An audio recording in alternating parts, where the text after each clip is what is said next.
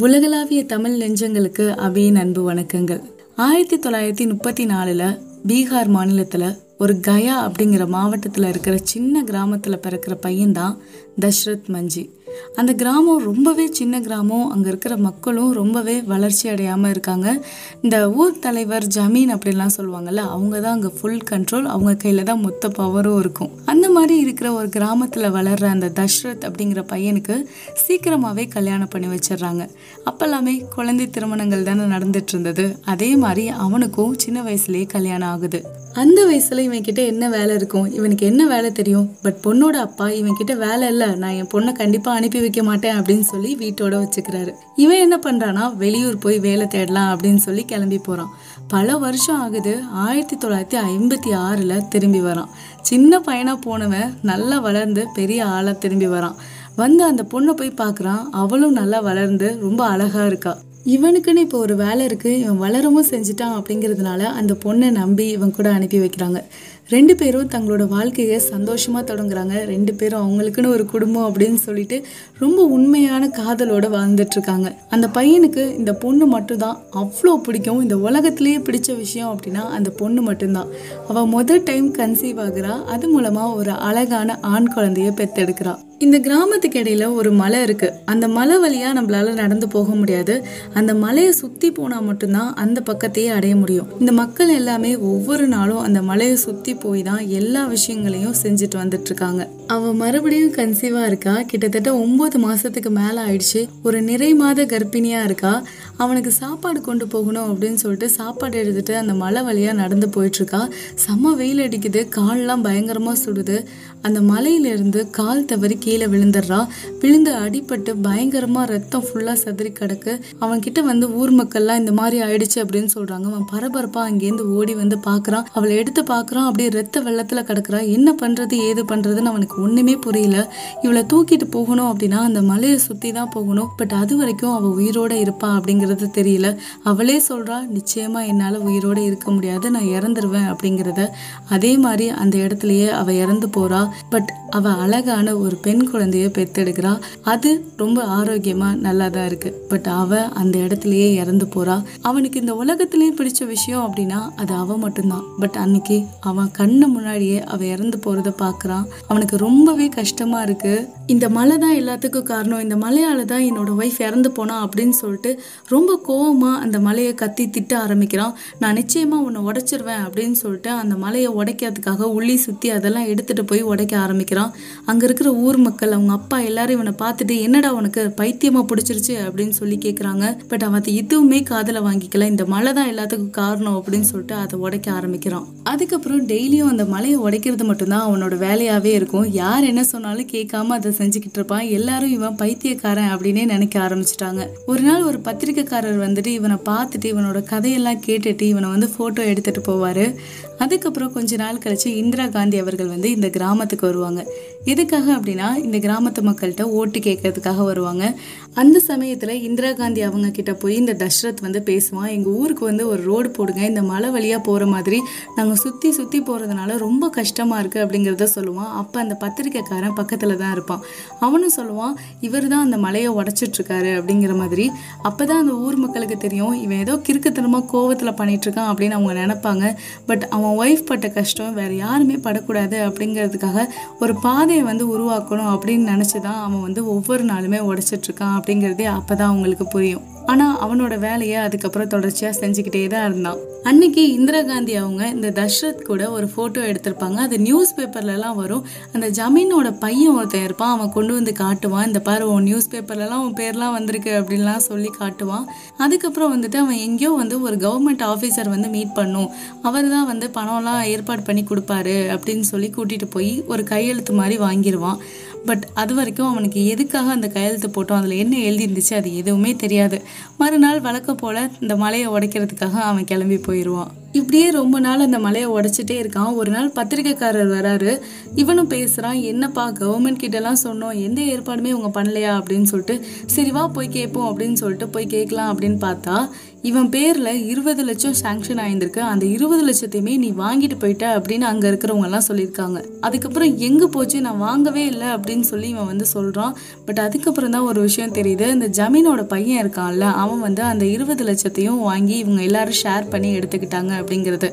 But இவன் கிட்ட அந்த இருபது லட்சம் வந்து சேரல. நான் போய் இந்திரா காந்தி கிட்ட போய் கேட்குறேன் அவங்க கிட்ட என்ன ஏதுன்னு கேட்டுட்டு வரேன் அப்படின்னு சொல்லிட்டு அவங்கள பார்க்கறதுக்காக டெல்லி புறப்படுவான். ட்ரெயினில் டிக்கெட் எடுக்கிறதுக்கு கூட இவன்கிட்ட காசு கிடையாது. நல்லா ஜாலியாக வித்தவுட்டில் போயிட்டு இருப்பான் பட் டிக்கெட் செக் பண்ணுவாங்க. இவன்கிட்ட டிக்கெட் இல்லை அப்படின்னு சொன்னோடனே இவனை தூக்கி வெளியில் வீசிடுவாங்க இப்போ என்னடா ட்ரெயின் இல்லைன்னா என்ன? நான் நடந்தே டெல்லிக்கு போவேன் அப்படின்னு சொல்லிட்டு பயங்கரமாக நடக்க ஆரம்பிச்சிருவான். அந்த நேரத்தில் இந்தியா முழுவதும் ஊரடங்கு அப்படிங்கிற மாதிரி ஒரு எமர்ஜென்சி வந்து போட்டிருப்பாங்க. நிறைய பேர் வந்து அதற்கு எதிராக வந்து போராட்டங்கள்லாம் பண்ணிகிட்ருப்பாங்க இவன் அதுக்காக எதிர்த்து தான் போராடிக்கிட்டு இருக்கான் அப்படின்னு சொல்லிட்டு நிறைய பேர் இவன் பின்னாடி நடக்க ஆரம்பிச்சிருவாங்க. ஒரு வழியாக எப்படியோ டெல்லிக்கு போயிடுவான். பட் அங்கே போனதுக்கப்புறம் இவங்க எல்லாருமே போராட்டக்காரங்க அப்படின்னு சொல்லிட்டு இவங்க எல்லாரையுமே போலீஸ் வந்து விரட்டி அடிப்பாங்க. அப்போ தான் இவனுக்கு இந்த விஷயமே தெரியும் இந்த மாதிரிலாம் நடந்திருக்கு அப்படின்னு. அதுக்கப்புறம் இவன் நான் அதுக்காகலாம் வரல. நான் இந்திரா காந்தி அம்மையார் அவங்கள பார்க்கணும். நான் வந்து அவங்களுக்கு வேண்டப்பட்டவங்க. அப்படின்னு சொல்லிட்டு அந்த நியூஸ் பேப்பர் கட்டிங் எடுத்து காட்டுவான். அவங்க தினமும் நிறைய பேர் கூட ஃபோட்டோ எடுக்கிறாங்க. அதுக்காக எல்லாரையும் அனுப்பிச்சிட்டு இருக்க முடியுமா? அப்படின்னு சொல்லி அவனை வந்து பயங்கரமாக அடித்து விரட்டி விட்டுருவாங்க. அவன் அதுக்கப்புறம் என்ன பண்ணுறதுன்னு தெரியாமல் வீட்டுக்கு வந்து சேர்ந்துருவான். இன்னைக்கு அந்த இடத்துல ரொம்பவே அவநம்பிக்கையோட உட்காந்துருப்பான் என்னடா அது நம்மளால் எடுத்த விஷயத்த முடிக்க முடியலையே அப்படின்னு சொல்லி ஃபீல் பண்ணிட்டு உட்காந்துருப்பான் ஒரு டைம் வந்து ரொம்ப பெரிய பஞ்சம் வரும். அந்த ஊரே காலி பண்ணிட்டு போயிடுவாங்க. இவனை கூப்பிடுவாங்க. இவன் போவே மாட்டான். அங்கே எதுவுமே கிடைக்காது. சும்மா அங்கே முளைச்சிருக்கிற செடி கொடி இதெல்லாம் பிச்சு தின்னுட்டு அங்கே இருக்கிற மோசமான தண்ணியை குடிச்சிட்டு இப்படி தான் வந்து உயிர் வாழ்ந்துட்டு அந்த வேலையை பார்த்துட்டு இருந்திருப்பான். அப்போல்லாம் கூட அவனுக்கு அந்த விஷயத்து மேலே ஒரு அவநம்பிக்கை வரல. பட் இன்னைக்கு அவனுக்கு ஒரு அவநம்பிக்கை வந்துருச்சு. ரொம்பவே ஃபீல் பண்ணிட்டு உட்காந்துருப்பான் சரி மறுநாள் வீடியோ ஏஞ்சி பார்ப்பான் பார்த்தா அந்த ஊரில் இருக்க சில இளைஞர்கள் வந்து இவன் கூட அந்த மலையை உடைக்கிறதுக்காக வந்து மலையை உடைச்சிட்டு இருப்பாங்க இவனுக்கு ஒரே ஆச்சரியமாக இருக்கும். தான் மட்டும் தான் செஞ்சுட்டு இருந்தோம் எந்த ஒரு சப்போர்ட்டுமே இல்லாமல் இருந்துச்சு. பட் இன்னைக்கு இந்த மாதிரி ஒரு சப்போர்ட் கிடைச்சிருக்கே அப்படின்னு சொல்லிட்டு சந்தோஷமாக அவனோட வேலையை செய்ய ஆரம்பிப்பான். அந்த தஷ்ரத் அப்படிங்கிறவர் மட்டுமே இருபத்தி ரெண்டு வருஷத்தில் ஒரு முந்நூற்றி அறுபது அடி நீளமுள்ள முப்பது அடி அகலம் முப்பது அடி உயரம் இருக்கிற ஒரு பாதையை வந்து அமைச்சிருப்பார். அதனால் என்ன ஆகும் அப்படின்னா ஐம்பத்தஞ்சு கிலோமீட்டர் போக வேண்டிய மக்கள் வெறும் பதினஞ்சு கிலோமீட்டர் டிராவல் பண்ணால் மட்டும் போதும் அப்படிங்கிற நிலைமைக்கு வரும். அதுக்கப்புறமா கவர்மெண்ட் அந்த இடத்துல ஒரு நல்ல ரோட் ப்ரொவைட் பண்ணாங்க. அதுக்கப்புறம் அவருக்கு ஒரு பத்மஸ்ரீ அவார்டு கொடுத்தாங்க. அவர் தான் இப்போவும் மவுண்டெயின் மேன் அப்படின்னு சொல்லி அழைக்கப்படுறாரு. ரெண்டாயிரத்தி ஏழில் உடல்நிலை சரியில்லாமல் அவர் இறந்து போனாரு. நம்ம எல்லாருக்குமே நல்லா தெரியும் நீட் எக்ஸாம் எதிர்த்து அனிதா அப்படிங்கிற பொண்ணு வந்து தற்கொலை பண்ணிக்கிச்சு அப்படின்னு. அந்த நேரத்தில் எல்லாருமே என்ன சொன்னாங்க அப்படின்னா ஏன் அந்த பொண்ணு இப்படி செய்யணும்? இந்த மாதிரி பண்ணியிருக்க கூடாது. அது வந்து ரொம்ப கோலத்தனம் அப்படின்னு சில பேர் பேசினாங்க. சில பேர் நிறையவே வந்து வாழ்க்கையில வந்து ஆப்ஷன்ஸ் இருக்கு. ஏன் அந்த பொண்ணு வந்து இப்படி பண்ணணும் அப்படிங்கிற மாதிரிலாம் நிறைய பேர் பேசினாங்க. ஏன் நான் கூட ஃபீல் பண்ணேன். அந்த பொண்ணு என்னதான் இருந்தாலும் தற்கொலை பண்ணியிருக்கக்கூடாது அப்படின்னு சொல்லிட்டு. பட் ஒரு கூலி தொழிலாளியோட மகள் அம்மா இல்ல ஒரு ஒடுக்கப்பட்ட கம்யூனிட்டி ஒரு சின்ன கிராமத்துலேருந்து அந்த இடத்துலேருந்தே வர முதல் டாக்டர் அவங்க தான். அந்த மாதிரியான ஒரு சூழ்நிலை. அப்போ அந்த கனவு எந்த அளவுக்கு வந்து உறுதியா அவங்களுக்கு வந்து இருந்திருக்கும்னு யோசிச்சு பாருங்க. அந்த கனவோட மட்டும் அவங்களோட விஷயங்களை முடிச்சுக்கல. அதற்கான அத்தனை செயல்களையுமே அவங்க செஞ்சிருக்காங்க. ஆயிரத்தி நூற்றி எழுபத்தி ஆறு மார்க் அப்படிங்கிறது ரொம்ப சாதாரணமான ஒரு விஷயம் கிடையாது. எல்லா ஃபெசிலிட்டிஸும் கிடைக்கிற பிள்ளைங்களால கூட அந்த அளவுக்கு மார்க்கை ஸ்கோர் பண்ண முடியாது. நம்ம இந்த விஷயத்தை மட்டும் செஞ்சிட்டோம் அப்படின்னா நம்மளோட குடும்பம் மட்டும் இல்லை இந்த சமூகம் இந்த இடம் இது எல்லாமே அடுத்த கட்டத்துக்கு நகரும். நம்மள மாதிரி நாலு பிள்ளைங்க நாளைக்கு உருவாகுவாங்க அப்படிங்கிற அந்த எண்ணம் அவளுக்குள்ள நிச்சயமாக இருந்திருக்கும். அதுதான் அவளோட கனவு வந்து இன்னுமே வந்து ஒரு வலிமையுற செஞ்சிருக்கும் அப்படின்னு சொல்லலாம். அந்த நேரத்தில் நம்மளோட கனவை யாரோ ஒருத்தர் வந்து தகர்த்து எடுக்கிறாங்க அப்படின்னா அதை எப்படியாவது நம்ம காப்பாற்றணும் அப்படிங்கிற எண்ணம் தான் அந்த பொண்ணுக்கும் இருக்கும். அதே தான் அந்த பொண்ணும் செஞ்சுருக்காங்க. சுப்ரீம் கோர்ட்டில் போய் தனியாக இந்த மாதிரி பண்ணீங்க அப்படின்னா ஸ்டூடெண்ட்ஸ்க்கெலாம் இன்ட்ரெஸ்ட் இல்லாமல் போயிடும் அப்படின்னு சொல்லி தனியாக ஒரு கேஸ் போட்டிருக்காங்க. இந்த மாதிரி இப்போ கூட நம்ம ஒரு கேஸ் போடுவோமா அப்படின்னு கேட்டால் நிச்சயமாக செய்ய மாட்டோம் அப்படின்னு தான் சொல்லணும். பட் அந்த பொண்ணு அன்னைக்கு அந்தளவுக்கு செஞ்சுருக்காங்க அப்படின்னா அவங்களோட கனவுல அவங்க எவ்வளோ உறுதியாக இருந்திருப்பாங்க. அதுக்கும் வாய்ப்பு இல்லை அப்படிங்கிறப்ப மட்டும்தான் அவங்க வந்து இந்த தற்கொலை அப்படிங்கிற விஷயத்துக்குள்ளேயே போயிருக்காங்க. என்னோட கனவு தான் எனக்கு வாழ்க்கையே. அதுவே இல்லைன்னா நான் எதுக்கு வாழணும் அப்படிங்கிற அந்த எண்ணம். பட் எந்த அளவுக்கு அவங்க கனவு மேலே அவங்க உறுதியாக இருந்திருப்பாங்க அப்படின்னு பாருங்கள் இந்த ரெண்டு பேரோட இந்த கதையுமே போதும். இந்த கனவு எப்படி இருக்கணும் நம்மளோட லட்சியம் எப்படி இருக்கணும் நம்ம எந்த அளவுக்கு மன உறுதி படைத்தவங்களா இருக்கணும் அப்படிங்கிறதுக்கு. இந்த உலகத்துல நீங்க நான் நம்மளை சுத்தி இருக்கவங்க எல்லாருமே நான் இதை செஞ்சிருவேன் அதை செஞ்சிருவேன் இதெல்லாம் எனக்கு ஒரு விஷயமே கிடையாது அசால்ட்டு அப்படின்னு சொல்லிட்டு பயங்கரமா பேசிட்டு இருக்காங்க.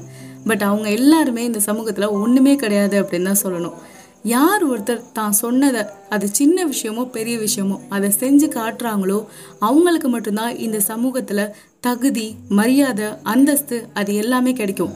நீங்கள் எவ்வளோ பெரிய வேலையில் வேணாலும் இருக்கலாம் உங்ககிட்ட எவ்வளோ சொத்து வேணாலும் இருக்கலாம் பட் நீங்கள் என்னைக்கு நீங்கள் சொன்ன சொல்ல வந்து காப்பாத்துறீங்களோ நீங்கள் சொன்ன விஷயத்த செஞ்சு முடிக்கிறீங்களோ அன்னைக்கு தான் உங்களுக்குன்னு ஒரு மரியாதை இந்த சமூகத்தில் கிடைக்கும். அதுக்கு சிறந்த எடுத்துக்காட்டு அப்படின்னா இவங்க ரெண்டு பேர் தான் அவங்க ரெண்டு பேரும் என்ன சொன்னாங்களோ என்ன நினைச்சாங்களோ அதில் பயங்கரமாக உறுதியாக இருந்திருக்காங்க. இனிமேல் நீங்களும் எந்த ஒரு விஷயத்த சொல்கிறதா இருந்தாலும் யோசிச்சு சொல்லுங்க. அப்படியே சொல்லிட்டீங்க அப்படின்னா அதை காப்பாத்துறதுக்கு முயற்சி பண்ணுங்க. இல்லை செஞ்சு முடிச்சிருங்க. இன்னைக்கு நம்மளோட எபிசோடு எப்படி இருந்துச்சு? உங்களுக்கு பிடிச்சிருந்ததா? பிடிக்கலையா? பிடிச்சிருந்தா மறக்காம ஃபாலோ பண்ணிடுங்க. நெக்ஸ்ட் வீக் இதே மாதிரி ஒரு நல்ல பதிவோட உங்க எல்லாரையுமே வந்து சந்திக்கிறேன். Stay amazing with me Abhi tata bye